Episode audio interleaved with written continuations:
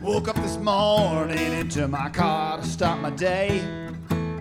First stop is my buyer, who six months ago walked away. When I arrive, he treats me like commodity. Give me a spec on his interconnect, he wants price and delivery. And if we're over twenty dollars, he tells me this business we're gonna lose. He's got us singing that old don't know value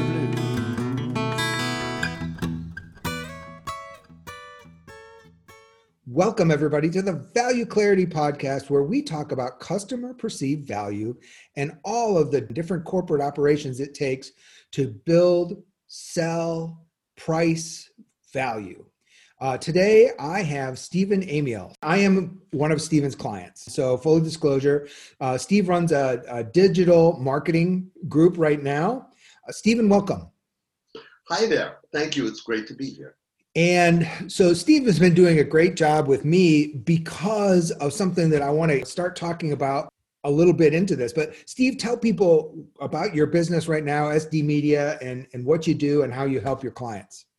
Sure, thank you. Um, SD Media is a company that helps their clients improve the way that they sell and market by doing a great job of understanding their objectives, their business, and finding alternative marketing techniques to help drive their messaging and their conversions through alternative channels besides just Google and Facebook, which all come from understanding their business and business goals and outcomes.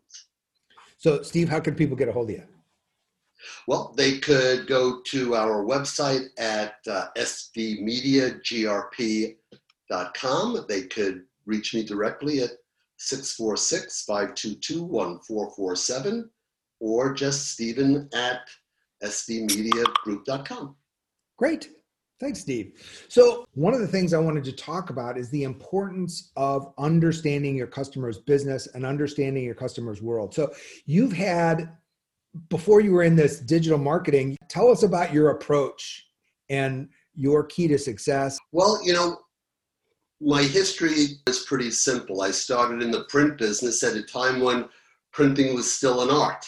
And in New York City, with all the big agencies, you know, there was no such thing as Midwest or, or China competition. And then over the next 10, 15 years, technology and printing became so good that there was parity now between a Midwest cornhusker that was operating a press and a New York pressman. And so, how can you substantiate the prices that you're charging, right, when other people can now produce the work just as well? And so, it was at that point that I realized I needed to do more to sell my services to my clients than just the printed page and getting it delivered. Uh, and bottom line, what has occurred is that parity today in in all industries is price, quality, and service. You have to have all three. You know, the old days we used to laugh, oh, quality, price, service, pick any two. But as companies got much better at uh, their supply chains, their workflows, their realization that they could buy printing almost anywhere. And that's when I realized that there was a real distinction between a valuable vendor and an invaluable vendor. Someone that is credible and someone that's incredible. Here's my example. My client, Pfizer Pharmaceuticals, they bought so much printing, it was over 100, 150 million dollars a year, that there were five vendors. We all had our cards. We can get into Pfizer. They, they gave us office space because the work was coming so hard and fast. But then as they got much more adept at purchasing, pricing became that much more pressurized. And I started to take a look at what was beyond print, which was digital. What was the next step in communicating? It was digital. And then how could I look at the problems that Pfizer was having with the material we were producing and now sell the next level of solution. For instance, what happened when a new drug was released? It was always a mad dash to how fast could they get printed material into the hands of high prescribing doctors. And once I saw that the way that they were currently doing it took six weeks, and the economics was simple. A blockbuster drug like Viagra was worth literally millions of dollars a day. Every day it didn't get into their hands, those were lost revenue dollars.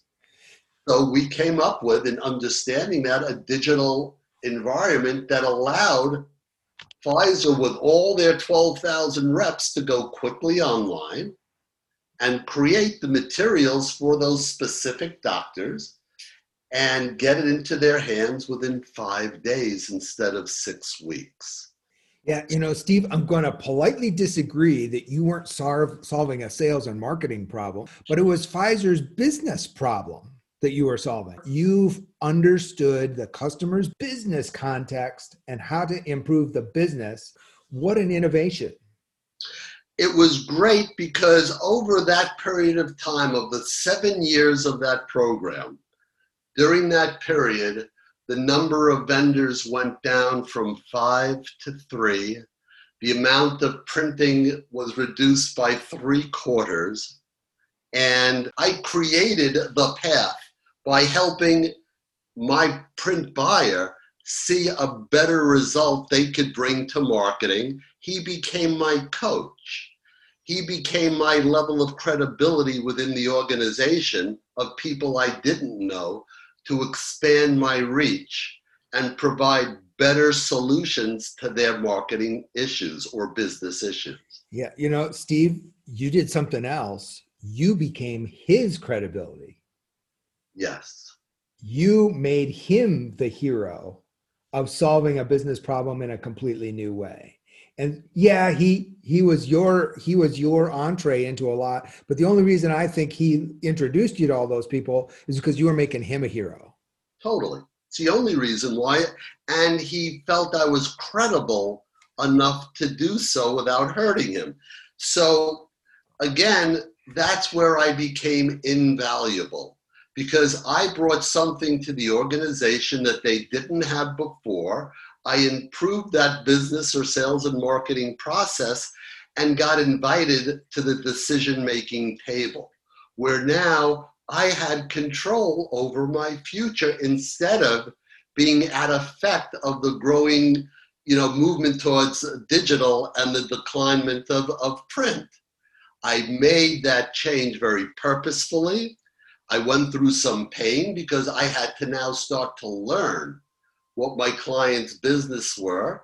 I had to, or was I had to start to learn about database marketing and and digital and begin to see where I could bring the two together and provide a benefit. Yep. So Steve, I want to call a pause in the story yes. in the narrative because it's easy in retrospect to say, "Hey, I just I had to understand my customer's business. And so I came up with this an innovative idea. What did you do to stop the selling and start the investigation, the forensic exercise of understanding your customer's business? Well, I took that's a good question. And there were three industries that I made that my mission. One was retail, one was fintech, and the third was was healthcare. Those were the, the bases that I chose. And so, what did I do? I immersed myself in those industries, in their trade publications. You know how many healthcare symposiums that I've gone to? Not because I cared about what was happening, you know, for the new regulations next year of how they could market. It was to meet the marketers, to be in the same rooms with them, with their keynote speakers, where I would share and raise my hand and I would infuse some of my thinking and my perspective how a digital impact could could also be something that would be useful. The fact is, to be an invaluable vendor, you have to learn the business. So I get their trade pubs, I'm reading, I'm also sharing content. I'm not just consuming it, I'm sending things, hey, I thought you might have found this to be interesting. And Mark, you and I spoke about the biggest LinkedIn mistake I've ever seen in my life all these wonderful programs connect. We're going to connect. Oh, we've connected because we're alike in this industry together. Ooh, it's great. Now tell me all your, your deepest, darkest secrets. Forget you, I ain't doing that. But you go, hey, I just read an interesting article about oil prices that are now at about 40 bucks a gallon, and your product is 35% made out of petroleum. How is that going to impact your business this year with all that extra money that you'll, you'll be making? Are you going to look to expand in distribution? Are you going to be marketing more? So I'm now engaging them in a question. Either way, I'm establishing my credibility as someone worth chatting. Yeah, you know, even in sales, we tell people that just make sure that people know, like, and trust you. It's almost like one word know, like, and trust. It's nice that they know you. It's decent that they like you. It's imperative that they trust you. Stop putting trust on equal billing with know and like because credibility is the coin of the realm. People can't just get into a, a customer with whiskey and tickets and dinners or lunches, or even just hanging out in their vendor lobby. They have to trust that you're going to bring something to the table, a, a differentiation that makes you different, uh, a bigger vision. You're a supplier, a trusted supplier. Your and thoughts? I don't want to necessarily make it more complicated to the degree that I did, but let's take it to a simpler solution of a friend of mine. This wasn't my solution. He he worked for a printing company that ultimately I, I, did some consulting for, and they were a big packaging company. That's what they did. And packaging was very, very competitive. All the stuff going into the Walmarts, etc. And what they did was they took the time and effort to build a database of every big box store in the US and what types of pallets and delivery instructions were necessary. Do you have any idea of how much business and contractual work they received because of that? That simple solution, the pain that took off of everybody. And I know what it's like because I've been hit with a $2,000 charge having to have new four way pallets put on. So I know what it's like. And now to be late for a promotion that's starting in a store, not, not great right? A, you know, what a great insight that there are so many ways to differentiate. You sold printing, which seems to the outside eye like kind of commodity, and you're selling digital marketing, which seems to outsiders like a commodity. I sold money. You and I have sold some pretty commodity commodities, my friend, and we each found ways to understand the customer's business so that when we structured our offer, it had differentiation. And listen, by the way, these, these things happen. I once had a rush job for IBM. We printed, it was a 5 million of these little library things for the PC when it first came out. And it was super rush job. And uh, we had to get, I think, 50 samples up to all the VPs and senior VPs at IBM. And apparently, one of the books, the cover was upside down. And so for the next two weeks in Boca Raton and Peoria, Illinois, I had a staff of 10 people going through every book. Oh. so it happens. Yeah. You know hey, what? Go ahead. It's, how do you respond in a breakdown? There's another issue. You know, how do you how do you show up in the face of a breakdown with a client? Boy, what a learning that somebody told us that our responsiveness and our honesty and our standing behind our product is worth a 20% price premium to them. I mean, do you think it was worthwhile that for the launch of, and it, happened to have been Viagra, they had uh, almost 10,000 of their reps at one of their POAs in, in, in Palm Springs waiting for our material that got printed three times because the FDA, during the week that it was being printed, made it to be changed and reprinted over and over again. And on a Friday night, we got a jet, right? We hired a private jet to get the material there for Sunday morning because there were no flights going into Palm Springs. Wow. Morning. So the point is be the best or know who you are in the sales process. One of the biggest problems with salespeople is they sell to people that will listen to them instead of selling to the best types of people that will buy from them. Ah, what I, I wanted to get to that, and that what a perfect segue. We sell to people we're comfortable to, not even all the people that come in contact our product, and we're really uncomfortable talking to that person who is ultimately responsible for signing off on our deal. Right? It's fifty thousand dollars worth of printing, and we're talking to people uh, that we're comfortable talking with who have purchasing authority for five hundred bucks Yep. right and so we, we we're afraid to talk to that person and in your case over and over you proved that you are this reliable supplier we will hire a jet to get you that stuff um, and you're solving a problem that a person above that $50000 signing level you know the, the ceo cares about that because as you said every day of revenue lost is millions of dollars that's something that the people you're comfortable talking with barely care about. The person who's at signature level cares about it, but the CEO has to every quarter he has to have an investor call where he explains why he missed 7 days at 10 million dollars a day. That's correct. That is hundred percent correct. Now I could I can't say that necessarily Bill Steere at the time who was CEO of Pfizer was aware of all the wonderful things that, that we were doing, but I could tell you this. He knew who I was, and when I would see him in the hall, he'd always give me a hearty hand clasp. So I know that there was awareness um, of what we were doing. And I, I think it's so important, you know, when we speak about knowing where you're going to shine, not everything I sold was right for everybody. And you have to align what type of company you are with the type of company you're selling to. And I learned there are three kinds of companies. There's the Amazon, there's the Apples of the world that are innovators.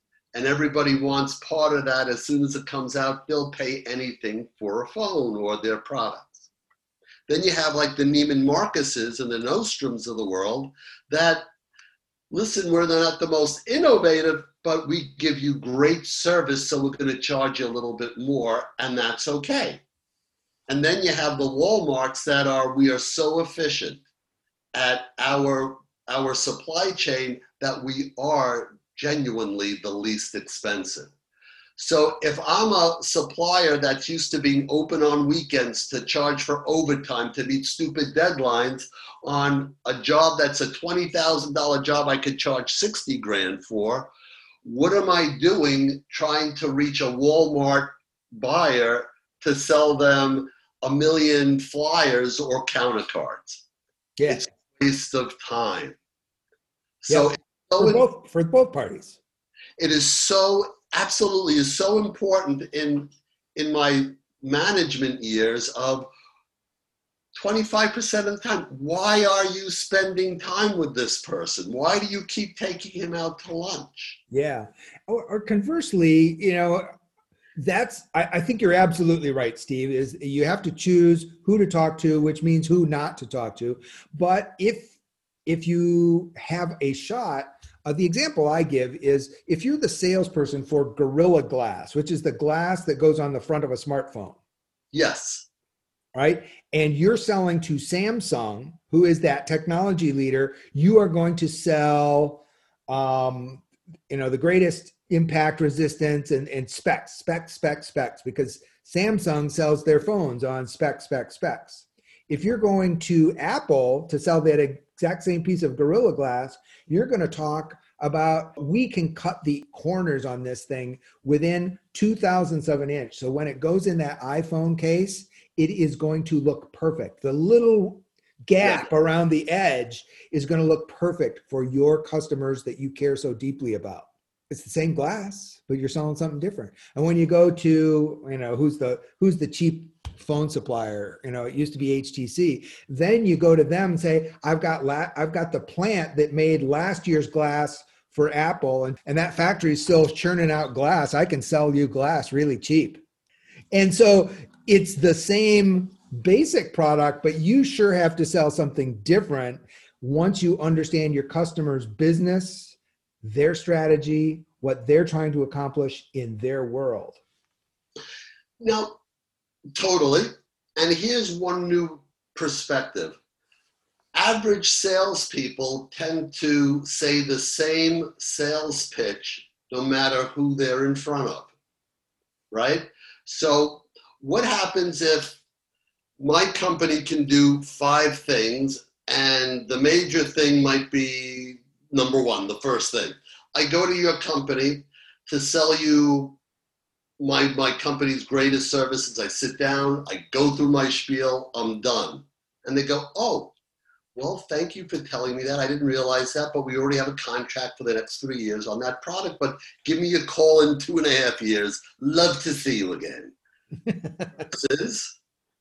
I go in, I look around. Now, today we could only look at the digital DNA from what we see online, but you go into a person's office, you grasp all the things that make up that person and the things that are business related on their floor and you begin to size up okay, what is this person in charge of in total? And now begin to let them talk. Begin to ask not necessarily the questions of what keeps you up at night, but engage about, oh, I, I see that you also sell through distributors and how do you have any co op programs? So I'm already asking questions if my major path that I haven't gone down yet I'm already looking for other lines to connect to. Yeah. And if the first one doesn't work, well, let's talk about maybe a co op program where we can increase the utilization of those local dollars being spent. Yeah. Steve, I I have harped on this. Every once in a while I go through a a, a, a, a stage where I it's my tear of the week. Um, yep. It's not this week, but I have said it before is that the day of the single value proposition is dead. It's value propositions, and you better understand who you're talking to before you know which of your many value propositions are the best fit for that person. Customers expect you to understand quite a bit about them they expect you to do a certain de- degree of cyber stalking because people want to tell their story to somebody who is smart. They don't want to tell their story and they don't want to spend time with a sales droid. No, and you bring up now even a I think which is one of the most important points about listening is that as salesmen we were all trained to respond to the literal thing a person you know reacts to your price to your RFQ. Well, gee, Steve, uh, your prices were okay. You were a little bit high. Uh, okay. Well, do I need to lower it? What, do, what, do I got, what do I got to do to get this job, right? And sometimes you get it, sometimes you don't get it. But the thing that I have learned is that often what you're hearing as a response is a personal resistance which has nothing to do necessarily with your offer. Yeah.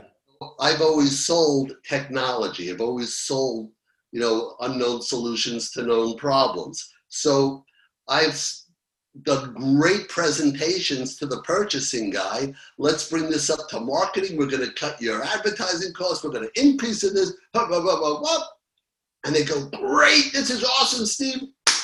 I can't wait. Give me the PowerPoint. I'm going to send it to my boss, and we'll and he'll see it next week. And two weeks go by, and three weeks. Well, he's still in Europe, and he's going to coming back on vacation, and he's got a splinter, and he couldn't come in next week. And then you begin to realize that his reason has nothing to do with the boss, but it's his personal resistance right? In, in, in the case I'm speaking of, it had to do with they were not comfortable speaking to their boss about something they couldn't explain thoroughly, period. All I had to do was say, Would you like me to make the presentation for you? I'll do it with you. Yeah. Guy two days later. So hmm. it's understanding what's the resistance. And that's about knowing as much as you can about the person. That's about being courageous enough in meeting people to share yourself. Yeah. You, if you sit there with your hands holding onto the chair, you're going to get a buyer that's going to feel stressed. If you're sharing yourself in a way that's immersive and gives them an opportunity to share themselves, this is what breaks down the barriers, begins to create some credibility when you talk about their business and also about golf or whatever it might be before you dig in. You've now already created some very fertile soil to grow in. Steve, we could keep going. Uh, we're already a little over time. So why don't you uh, go ahead and give people how to get a hold of you again? I I invite you to please get a hold of me at Stephen at sdmediagrp.com or our website at sdmediagrp.com. But don't phone yet. You can reach me at 646 522 1447. Great. Steve, thank you. Yeah, like I say, we could keep going on and on. I really enjoy talking to you about this stuff. It's all about sharing yourself, being yourself, being your authentic self, and know that when you are, people want to meet you. They want to get to know you. They want to share and be your advocate. Yeah. If if you add value to them, if you understand their business and show your genuine concern about their business and making them a hero, you bet. Amen. So, everybody, thank you for joining us on this episode. I hope you enjoyed it as much as I did. Uh, thanks for joining us on the Value Clarity Podcast, where we believe customer value only exists in your customer's mind. And it's your responsibility to put value and grow value there, which means your success really only happens in your customer's head. Thanks and have a high value day. Well, it ain't easy, cause value's in your buyer's brain. If you're selling on only your features, you're gonna drive both of you insane. And if you ignore your customers' outcomes, you're bound to be your dues, cause you'll be singing those old don't know blues.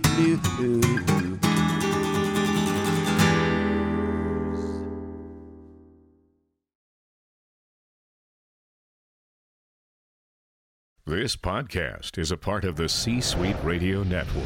For more top business podcasts, visit c-suiteradio.com.